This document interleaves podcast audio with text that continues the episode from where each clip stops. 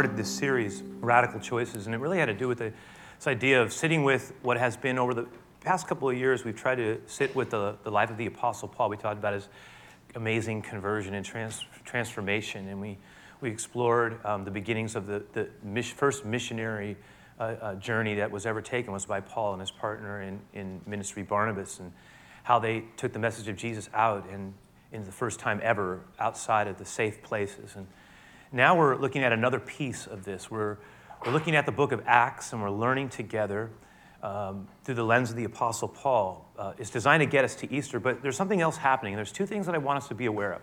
One is the value, whether we're, if we're a follower of Jesus and we've been following him for a while, there's a value in just revisiting uh, our roots and understanding how the Bible works. That, that alone has value. And if we're new, then for some of us, it's the first time we're actually sort of being introduced to these things that we're connected to the first moments, the first years after Jesus, you know, was crucified and resurrected and ascended. We had the early church that begins to break out. But it didn't just happen nice and neat. There were a lot of things about it that um, amaze us because it involved conflict and it involved a lot of courage sometimes to confront things. And so part of what we've been looking at is this underlying theme of, you know, relational health. And so we're not only going to look at what the Bible teaches us about what happened and learn some history of the church and just sit with it and consider some amazing things, we're also going to be hopefully gaining some life principles, thinking about what it means to grow in our own capacity, to love God better, to love others better, um, to be a growing person, to be a better follower of Jesus these are the things we want to look at together. So I'm just going to actually have us look at some of the scriptures we, we covered last week. We're not going to spend a lot of time there. It's just to connect us. We're going to look at a very remarkable exchange, actually. But let's begin by reading out of Acts 14, verses 26 through 28. Finally, they returned by ship to Antioch of Syria. Now, I'm going to put the, have them put the map up because the map, the, the they was Paul and Barnabas. They had just got back from the first time anyone had ever gone on a a journey to take the message of Jesus into places it had never been taken before. As you can see there, the center, the sending church was in Antioch of Syria. That was actually a very strategic church. It was the first time there had ever been a, a mixed Jew and Gentile church with such dynamism. In fact, it was in Antioch of Syria where people were first referred to as Christians. Again, uh, the church in Jerusalem was, we'll talk about this a little bit later, was almost exclusively Jewish. And any Gentile was there was someone who was actually no longer even necessarily a Gentile. They had converted fully to the Jewish way of life. Some had attached themselves to the community in different ways as outsiders, but the church itself was Jewish. We'll talk about that. But the church in Antioch was different. It, it was a group of Gentiles and Jews, non Jews, predominantly Greeks and Gentiles coming together um, with many others as well to, to form a community. And the world had never seen anything like it. It was very remarkable. Paul and Barnabas are coming back after a, a few years away. It says that they came to the place where their journey had begun. Look at verse 26. It says, The believers there had entrusted them, I love that phrase, to the grace of God to do the work that they had now completed. I love the idea of entrusting someone we love to the grace of God. Uh, it says that they, they came home and they, uh, upon arriving in Antioch, they called the church together. They, they reported everything that God had done through them and how he had opened the door of faith, a very descriptive word, opened the door of faith to the Gentiles as well. And they actually stayed there for, with the believers for a long time. So we don't know the exact duration, but it was a long time that they remained there, resting, recuperating, sharing what had happened. We talked a lot about that last week. We know that something else happened that in chapter 15 is alluded to. It says, While Paul and Barnabas were at Antioch of Syria, some men from Judea arrived. And they actually began teaching the believers unless you are circumcised as required by the law of Moses, you really can't be saved. Now, these were believers in Jesus.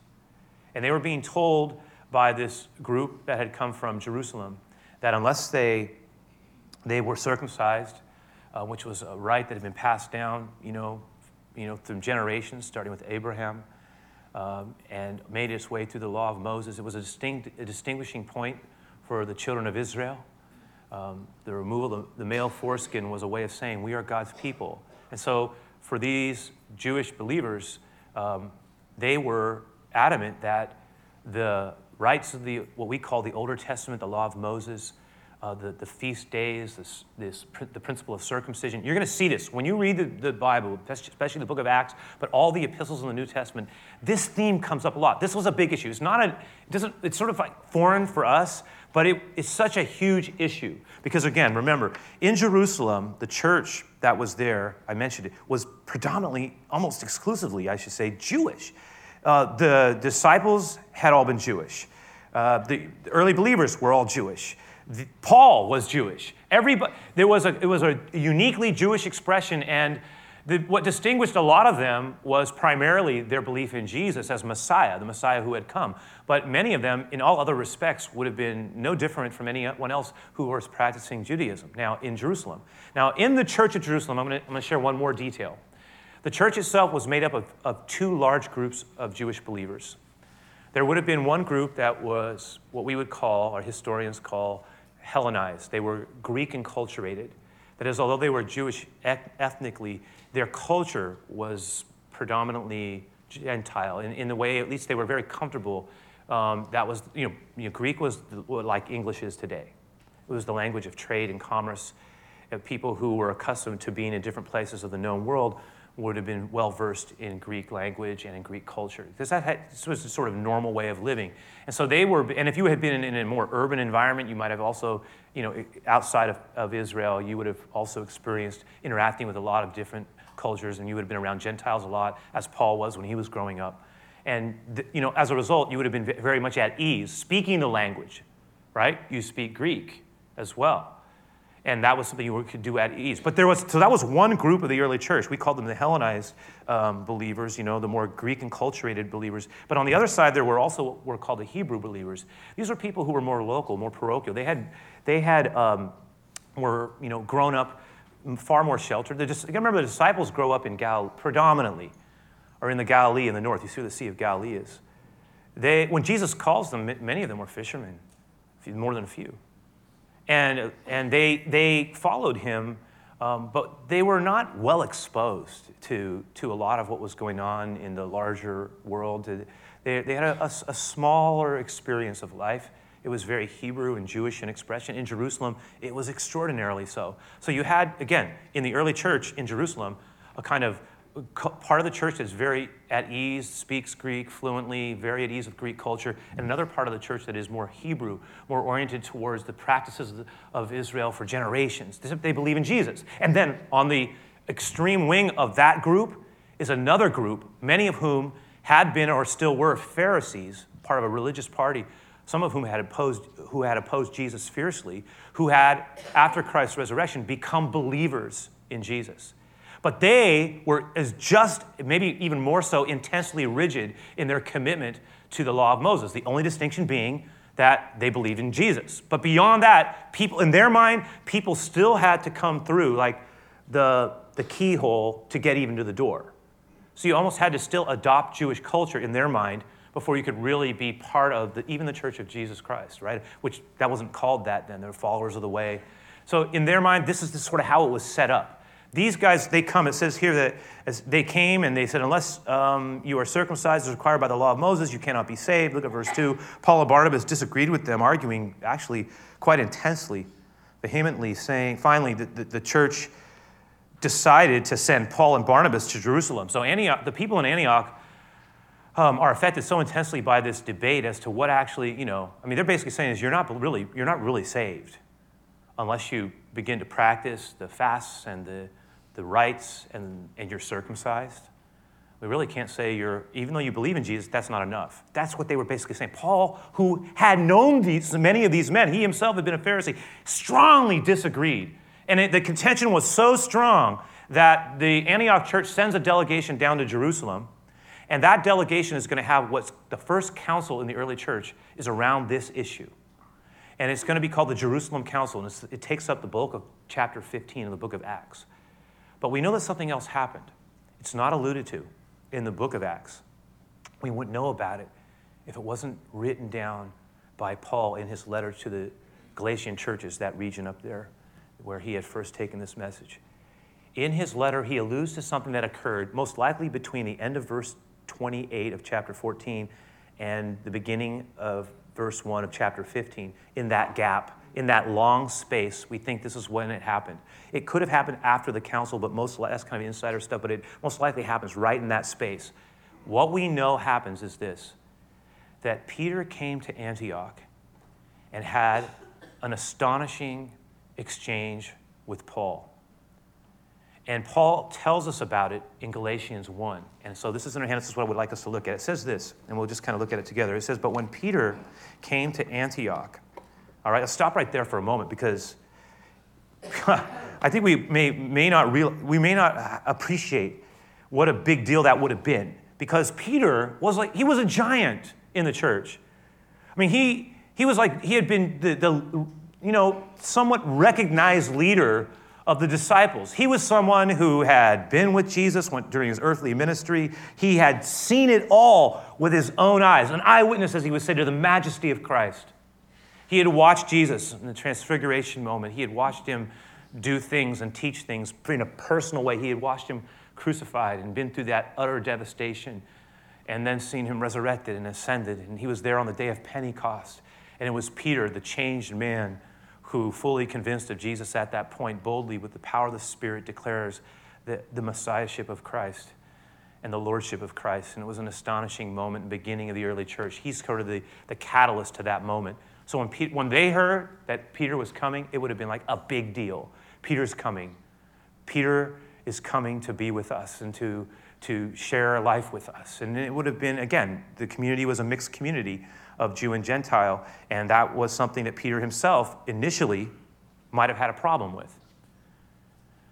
I just, again, this is good for us to know. In Acts 10, it talks about how when Peter originally was, had, you know, perceived things, he actually didn't believe that Gentiles, non Jewish people, could just be saved or come into the church by receiving Christ. He, he felt that they also were on the outside, that they had to become essentially Jewish as well. And remember, he has this dream this vision, more like it. He's praying. He has, he's staying in the house of a man named Simon the Tanner. It's described in Acts 10. And he has this, this vision of this sheet coming down with unclean animals in it. And, and it says, Peter, slay and eat. And he says, No, it's unclean. And he has this whole dialogue in his, in his vision. And when he wakes up, it's like it's very clear that God's trying to tell him something. Then by the time we're done, we see that there's this amazing exchange that God sets up between Peter and a Roman centurion named Cornelius, who comes to believe in Jesus Christ. And then when Peter witnesses him open up his heart to the Lord and then also sees him filled with the Spirit, he recognizes and marvels that God's bigger than I thought he was. And it busts out his paradigm way out. And all of a sudden, in Peter's mind, he kind of starts to get it that God's, God's bigger than my, my perimeter that I've set and he, he has a place for the Gentiles who come to faith in him, and it doesn't mean they have to become Jewish. And so he got that understanding. But at the same token, remember now, he still retained a high regard for what we might call the more rigid or orthodox wing, who were more the powerful leaders of Jerusalem. And so there was this very interesting sort of thing going on in Peter's own heart. On the one hand, he's convinced because God has really shown him that Gentiles can come to Jesus, non Jews, you know, apart from all these, these regulations. But on the other hand, he has this really high regard and respect for the Jerusalem leadership who are far more rigid and orthodox in their perspectives. And so he's sensitive to both sides. Now, keep that in mind because what we're told is that some things also happen, right? That's sort of the, the principle that we look at when we understand it. But when we get closer here, we start to see that there was something that Paul says he did. And it's just amazingly intense because we know that what part of what was happening is that Peter, when he gets to Antioch, just set this will be the last piece that we set up. He was, during that time, and we don't know, it might have been weeks, months, he was freely interacting with the church of Antioch, with all the Gentile believers and Jewish believers. Because, again, there was one more piece. Orthodox, the Orthodox believers, the more intense um, ones who had been, especially the Pharisee wing of the early church, they were so committed to the law of Moses that they believed that if you were not circumcised, you were not even supposed to eat together. So they held to the idea that Jew and Gentile actually were not to interact. They had a basis for that, and it was, a, it was something that, you know, is going to affect what we're about to look at. So, you know, but Peter, he, he's not like that. He, in his mind, ah, he's free to interact, and you, the picture that we have is of this remarkable church. Again, the world had never seen anything like what was going on in Antioch.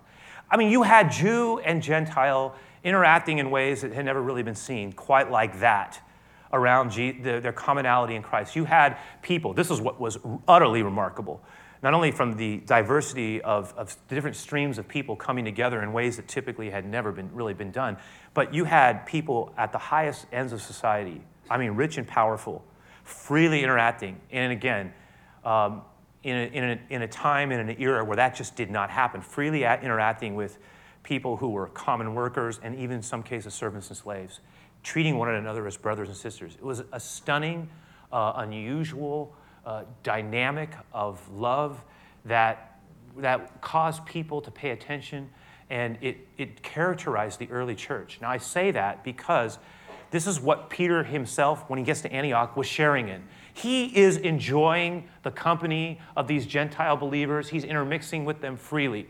But look what happens. Okay, this is what it says. It says, Paul writes, he says, When Peter came to Antioch, I had to oppose him to his face. I had, a, I had, a, I had publicly opposed, for what he did was very wrong. When he first arrived, here it is. He, you know, he ate with the Gentile Christians who were not circumcised.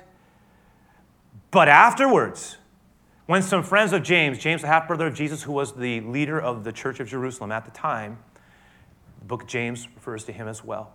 James, he and the more conservative, or the, the more extreme wing of the, of the early church, when those leaders came, again, a lot of them former Pharisees that Paul would have known, when they came, it says, look at it, it says, Peter decided he couldn't eat with the Gentiles anymore. He was afraid of the criticism from these people who insisted on the necessity of circumcision. So, I mean, it's kind of an astonishing thing what the opinion of these men mattered to Peter.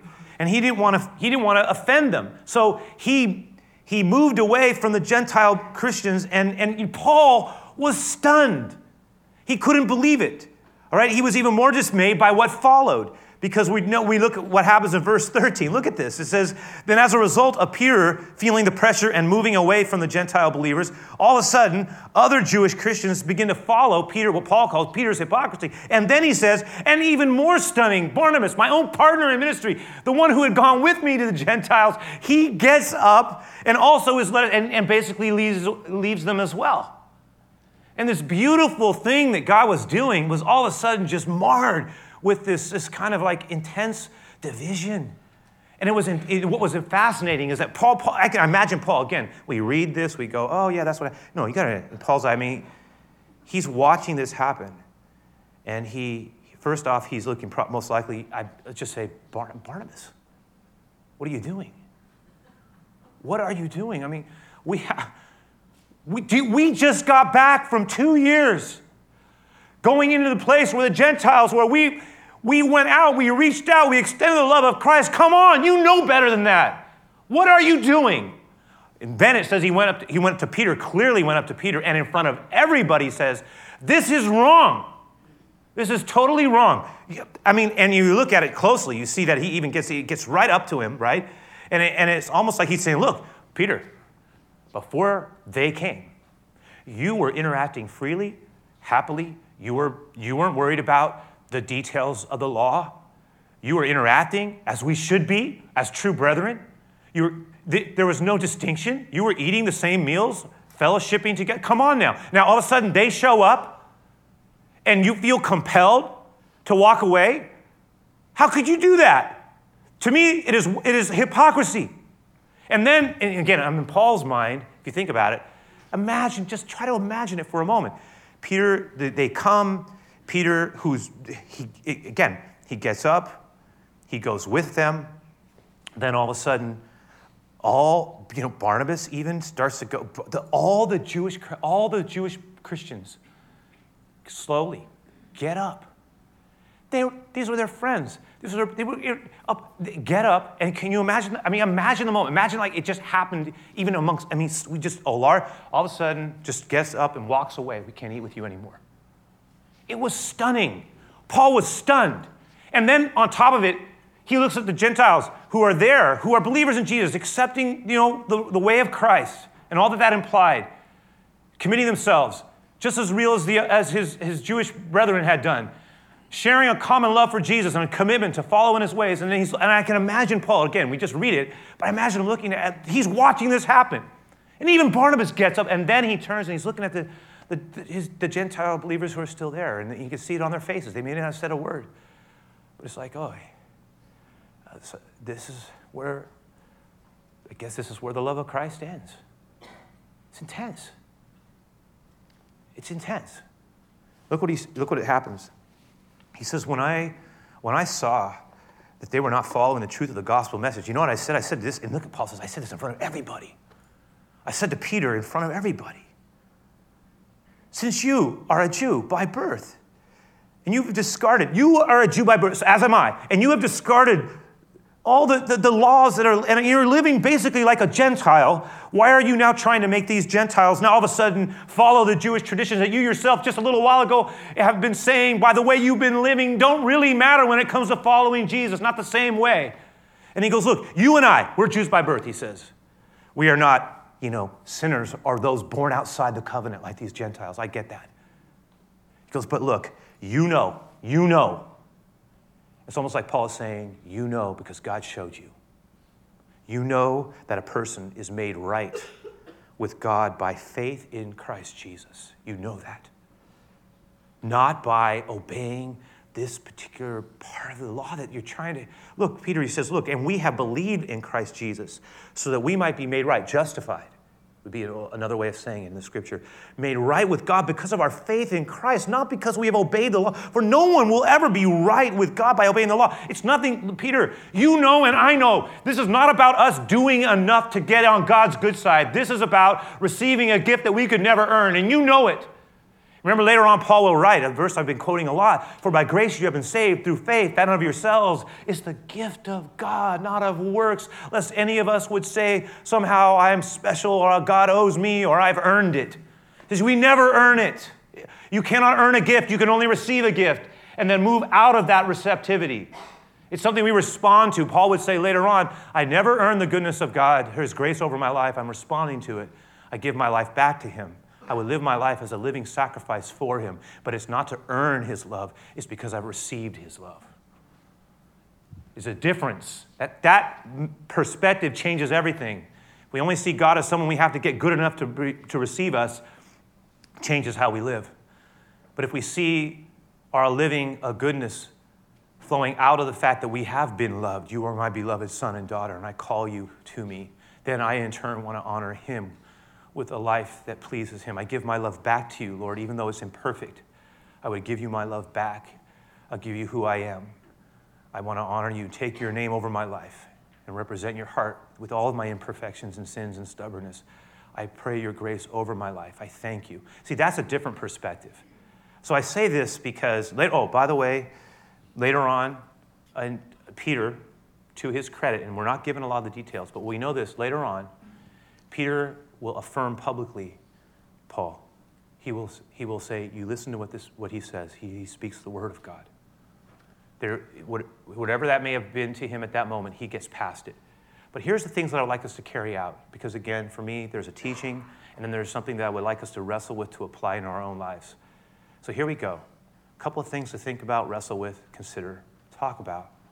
All again connected to relational stuff. But I'm going to suggest, firstly, that we need to be careful, listen, loved ones, about going just along with things. Really, we do. Number one, we need to be careful about going along with things when they're not right, especially. And in my mind, you know, this is going to this is more real than it seems. Let's just not write this off. Oh, that's part of the Bible. No, no. There are things that may have even happened this week. They may be coming up around the bend. But there are times when we are put in situations, maybe at our job, in some of our social circles, situations that arise where everything in us is going to just want to go along with things. I don't want to rock the boat. I don't want to speak up. I don't want to do that because it could cost me. You know, again, I'm looking at the early church in, in this particular situation. I'm saying a lot of them just got up and went with it. But there are times when the Lord is calling us to go against the grain, against the stream. And it, sometimes there might be things being said um, there might be things being done that in our heart, honestly, we know that we know they're not right. And the temptation will always be, you know, I, I, I can't afford to say anything. I could, I could, get, I could get that, it could get used against me. You know, these moments come up where we get to decide if we're actually really committed to following Jesus. And I'm not, uh, you did not hear me say a one size fits all answer. I am saying there are times where, if we're really honest, the Lord is saying, you cannot go with this. You must say something. Don't close your eyes on this one. Don't just go with the group. There are times where following Jesus even requires us to be a little countercultural, to not just go with the grain, but sometimes a little bit against it. I know. I'm not talking about arrogantly, you know, angrily. I'm just saying courageously. Sometimes it's required of us. Other times I know, and I look back in my, my own life, there have been times where something was happening so fast that I didn't really have time to process it out. And on the back end of it, I go, man, what just happened? Because we just react. A lot of times we're not really thinking, right? So think, have you, I mean, I think some of us can relate. Something happens fairly rapidly, so intensely, that we just kind of get caught up with it. And we end up on the back end of that, we're ending up going, I, I, I don't think I should have done that. I don't think that's what God wanted me to do, but I just went along with it. I didn't speak. You know, whatever, what I'm saying, I think about some of those, those believers, maybe who, the Jewish believers who were in that moment, maybe they, maybe they had a really hard time. I, I try to imagine in my own eye, we're like best friends. We're neighbors. I mean, we've shared the love of Jesus together. We pray for one another. We, I love you. I love your family. And then I got to get up out of my seat. I, I, I can't have anything to do with you anymore, really. at least not now. I can't eat with you. I can't eat with you. Because Peter and the leaders. So, you see what I'm saying? Now, that is the thing that the Lord at times is going to want us to. Going to call. I get it, but sometimes we need the grace of God because we don't always do it right. We, but you know, we got to learn. We got to keep learning, go growing. Second one, right on the heels of it. Look, think about this. And I've been saying this a lot as well. I say a lot as much for my own self as anything. But I think we need to, this shows it, I think we need to be aware. Number two, we need to be aware of our blind spots and our weak areas. We really do. Peter, he fascinates me. I think he's probably my favorite character because we see he's so real and I see him in his flaws. When you read the Gospels, Peter's like this very human. He's so very real. He's impulsive at times, a little bit reckless, but he sometimes stumbles into just these astonishingly courageous moments, right? He's got this kind of swing to him that I find fascinating. But one of the things that stands out is that on the one hand, he's this very mm, rock like, kind of brave, he's courageous in his own way. The former fisherman, if you recall, was ready to fight. He told Jesus, I'm going to tell you something. And I'll say it in front of all these guys. When they come for you, they're going to have to go through me. Uh, that's what he said. I'll fight for you. In fact, he said this I want you to know, and I don't think he was joking I will give my life for you. I will give my life for you. That moment came. Remember the garden? It came in the garden. The Bible says that when they came for Jesus, the soldiers began to, come at him in the night. The, the Pharisees and the contingent, they were going to arrest Jesus. And Peter rises up as he said he would. And he pulls out a sword. And he begins to fight. And you know what? He swings the sword. And he hits a man's right near his head, slices his ear. The man's name was Malchus, which leads most people to believe that he ended up becoming a follower of Jesus because we wouldn't have known his name otherwise. It's rare that you get a name like that, a detail like that. But what happens is in the heat of that moment, everything's starting to go. And Peter's, they're, they're coming at Peter. They're pulling out their swords. He's got his out. He's about ready to defend Jesus. Jesus says, Stop, stop this right now. Peter, put the sword away. Put the, you, the one who lives by the sword will die by the sword. You put the sword away. He says, It is, it is as it should be. And it says that Jesus went with them. He bound him and they took him. But the disciples fled. But my point, by, by the way, Peter was not so well trained as a swordsman that he could aim for an ear, right? that was not what he was aiming for. Hear me. He was swinging to defend Jesus at all costs. But what happens to him? We know. Hours pass. the same man who was willing to fight for Jesus was so vigorous in his defense. Around the fire, everything's crumbling. He doesn't, it's not making sense. He's losing his equilibrium. There's spiritual things happening. There are people around him. He's warming his fire from afar, from a distance, which is always a key. Following Jesus from a distance, hard thing to do. He's warming his fire, warming around the fire, and a servant girl says, Hey, I, I kind of recognize you. Aren't you one of those, those, those followers of Jesus who was just arrested? No, no. First time, second time, no. Third time, finally, he just starts swearing. I don't know the man. He did not. Oh, the, all, he was just being surrounded by people. He's being asked questions. I look at that and I go, man, that is the exact same. See, he, you know why? He had a weak zone. You know what his weak zone appears to be? It appears to be that he was really peer pressure. He, it, it tended to affect Peter when he had time to actually feel it. And the same thing that happens when he denied the Lord and barely recovers, by the way. The same thing is happening here. Again, the same thing, the peer pressure. This time from a delegation of respected Jerusalem leaders, right? Some of whom have been Pharisees, men of power, men of intellect, impressive in their own right, followers of the Lord. And he, he, he basically, you know, if you look at it, he, in this moment, he, he, he, like, he caves in. He, he gives in. He basically goes with them. He doesn't really believe it, but he goes with it because their opinion mattered. And he goes just like he did that one time when he was around the same thing. We all, here's the deal. We all have what I, what I like, I call, I say, we all have weak zones. We all do. We all have areas of um, particular vulnerability. And spiritually speaking, we would do well to know them. The more self aware we are of our particular areas, and a lot of times those areas where we need extra grace from God and we need healthy accountability. Because when those buttons are pushed, they might be connected to experiences we've had in the past, it might be connected to habits that we have indulged ourselves in. And so they, will, they sort of like sit there waiting to overcome us again. Um, it might have to do with trust injuries that then we have certain emotional responses that will cause us to be extraordinarily reckless when certain things happen. Or when we get discouraged or lonely or defeated, we begin to isolate ourselves. My point is, we all have areas where we're particularly susceptible to veering way off course and to doing things that otherwise we would not normally do. In Peter's case, he loved these people. He did.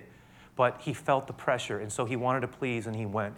He breaks the same thing will happen with us. That's why, you know what? That's why we really do need to have um, the freedom and the ability to just say, Lord, I need you to be patient with me. Um, you know, I, I need you to, to teach me how to grow so that I can secure this weak zone in my life. Some things, listen, God, I've seen it in people's lives. He like just takes it away miraculously. It's, it, it's like a miracle. It's like all of a sudden, I, I, in an area where I've been so weak, I'm, str- I'm strong. There's a lot of areas where it becomes a lifetime thing for us. Okay? It's day by day learning how to live in His grace. Paul would later on say, you know what? I'm actually great. He would say this I'm actually grateful that God has given me what he called a thorn in the flesh, a real struggle point that he wasn't really clear about. He had a past, we know that. Because he says, you know, because remember, this guy's like this intellectual giant man of just an amazing guy. I mean, stunning. Well, whereas Peter's parochial, Paul's extraordinary, learned, exposed, bicultural, extremely, um, you know, well versed in philosophy, capable of interacting with Greek philosophers at high levels. At the same time, he's uh, very uh, grounded, deeply grounded, and taught by the finest teachers in the way of the faith of his people. I mean, he's just an enormous, broad minded man who's got intensity to match it and organizational skills that are off the chart. And yet, God grounds him in his grace by, by saying, There's always a part of you that must remember you need me. And when you know, the more we are aware of our own weakness and our need for God's grace, it does two things. One, it stops pride. And two, if, it, if it's working right, it gets us, when we, listen, we're far less likely to judge others and we're far more likely to extend mercy to one another. We become more empathetic, more loving. Um, and, and, this, and this leads to my final piece here, which is this. There are going to be times, number three, when we're going to need to have courage, right, to share. We're going to need to be, be you know, people who, we only have friends who are willing to share with us uh, kindly and honestly, but, but courageously in ways that encourage us. We need that in our lives. We need people. You know, Paul, I appreciate Paul. He was a little tough in the way he did it, but he told the truth. But we're going to all need people with whom we feel safe enough to share our stories, our weaknesses, and our struggles. That part of the way that God mediates His grace, and I've said this, I keep saying it, from the values of community, values of small group, the values of cultivating friendship, is that we need to have safe places. I was telling someone this this, this week, I said, I, I find this person to be an extraordinarily safe person because I feel God's love and grace, but at the same time, I come out of that feeling encouraged, but encouraged not to just do whatever I want. But you think about the word encourage, it has to do with the word, the root word of that is courage. It's imparting something of strength. And we need that. Listen, we needed that from a few key people in our lives. We really do. Because we had those blind spots. But we also, you know what I always say? Lord, the same thing that I would like in my life, I would like to have a few people that I can share my heart with like that. And may I, here, may I be like that to a few people as well. The same thing that we desire, may we also seek to be. That goes into the root of love others as I have loved you. As you love yourself, love others, right? He, we'll close with this. And it's the final, it's the final piece. And there's a song that we're closing with. It's called All Right Here. It's kind of got a dual meaning. The song itself is about relational honesty. But the, the, to me, the idea is all right here is kind of like a twofold meaning. It, it means, on the one hand, it means, you know, everything's good. I'm, i mean, it's all right here. It's going to be okay. The other part of it means to me is like I'm being utterly honest with you. I'm all, I'm very present and I'm real. Both those things, and it's very cleverly done. And I think that we need people to share our lives with in Christ. We need it because we all have spots that we're going to need to have strength in it from time to time. That's okay. That's a good thing. May the Lord keep us in a good place. Hard on ourselves, but not so hard that we begin to squeeze out the joy of life. Um, but at the same time, graceful and merciful to others. How good would that be? Let's pray together, and then we'll share this final song. Lord, I, I ask you to help us all because we're all coming from different places and we all have different struggles. I mean, it actually is good for us to see that even in the early church, Lord, there were there were conflicts, and there were because they're real people with real with real struggles and difference of opinions sometimes, and there's real hurts there. But through it all, your grace is apparent as well. And I just really ask that you would help all of us, every one of us, to, to just be, the, be open to what you can do in our lives and to be a growing person and to also value our, critical key friendships and to be a person who's intent on cultivating healthy ones. Help us, Lord, to be someone who can heal and bless in your name. At the same time, we ask you that you would send us people into our lives who will, who will give us that healing as well and whom we can safely share our stories and struggles with. I just really ask that, Lord. Remind us of the value of real community. I ask for your blessing. Bless our closing song. Bless our time of giving. May you be honored in these final minutes. In Jesus' name I pray. Amen.